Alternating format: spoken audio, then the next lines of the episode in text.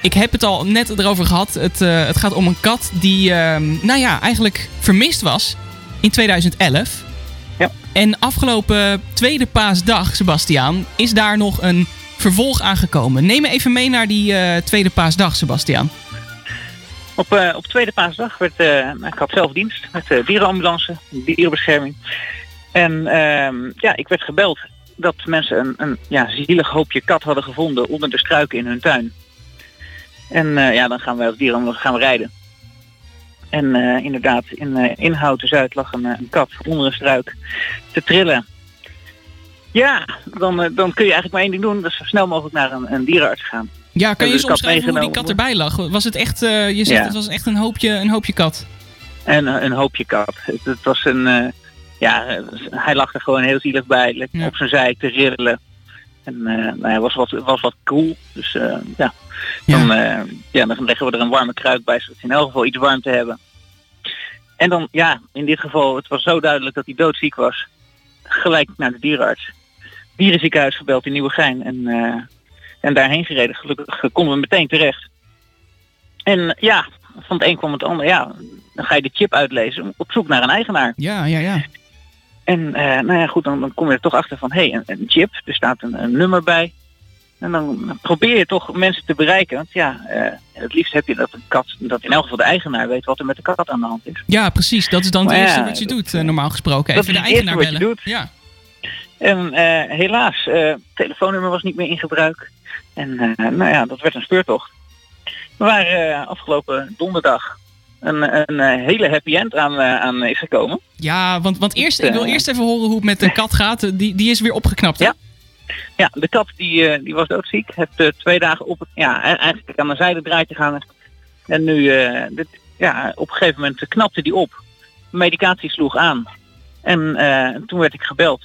Ja, de kat is weer zo ver Ja. dat hij eigenlijk, ja, hij mag door naar een asiel. Want ja, we kunnen het baasje ook niet bereiken. Dus ja, dan, dan moet hij maar naar een asiel. Want ja, daar kan hij verder aansterken. Ja.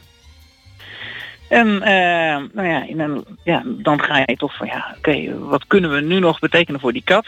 Behalve dat hij dan ja, in een asiel prima opvang heeft. En eh, dan ga je zoeken. En uiteindelijk eh, toch via chipnummer met samenwerking met de NDG, dat is de Nationale Databank Gezelschapsdieren. Die wisten toch nog aanvullende gegevens van de eigenaar te vinden. Ja. En ja, dan, ja, de enige kans die we hadden was langsgaan. We hadden geen andere gegevens dan een woonadres. Ik ben langs gegaan, aangebeld.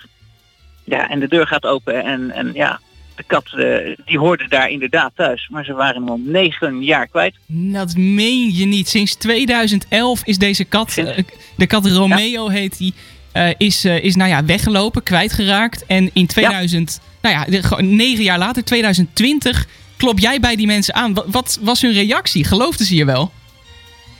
Totaal verbouwrit. Ja. Van eh, hoe kan dit? Eh, waar is die geweest? Eh, ja, eh, hij, hij was gewoon op pad gegaan en, en ja, ze hadden hem niet meer teruggevonden. Ze hadden alles geprobeerd, want ja, de chip eh, stond geregistreerd en netjes de vermissing ook aangemeld op de chip. Van ja, als, als wij als dierenambulance een dier vinden, lezen we altijd eh, een chip uit.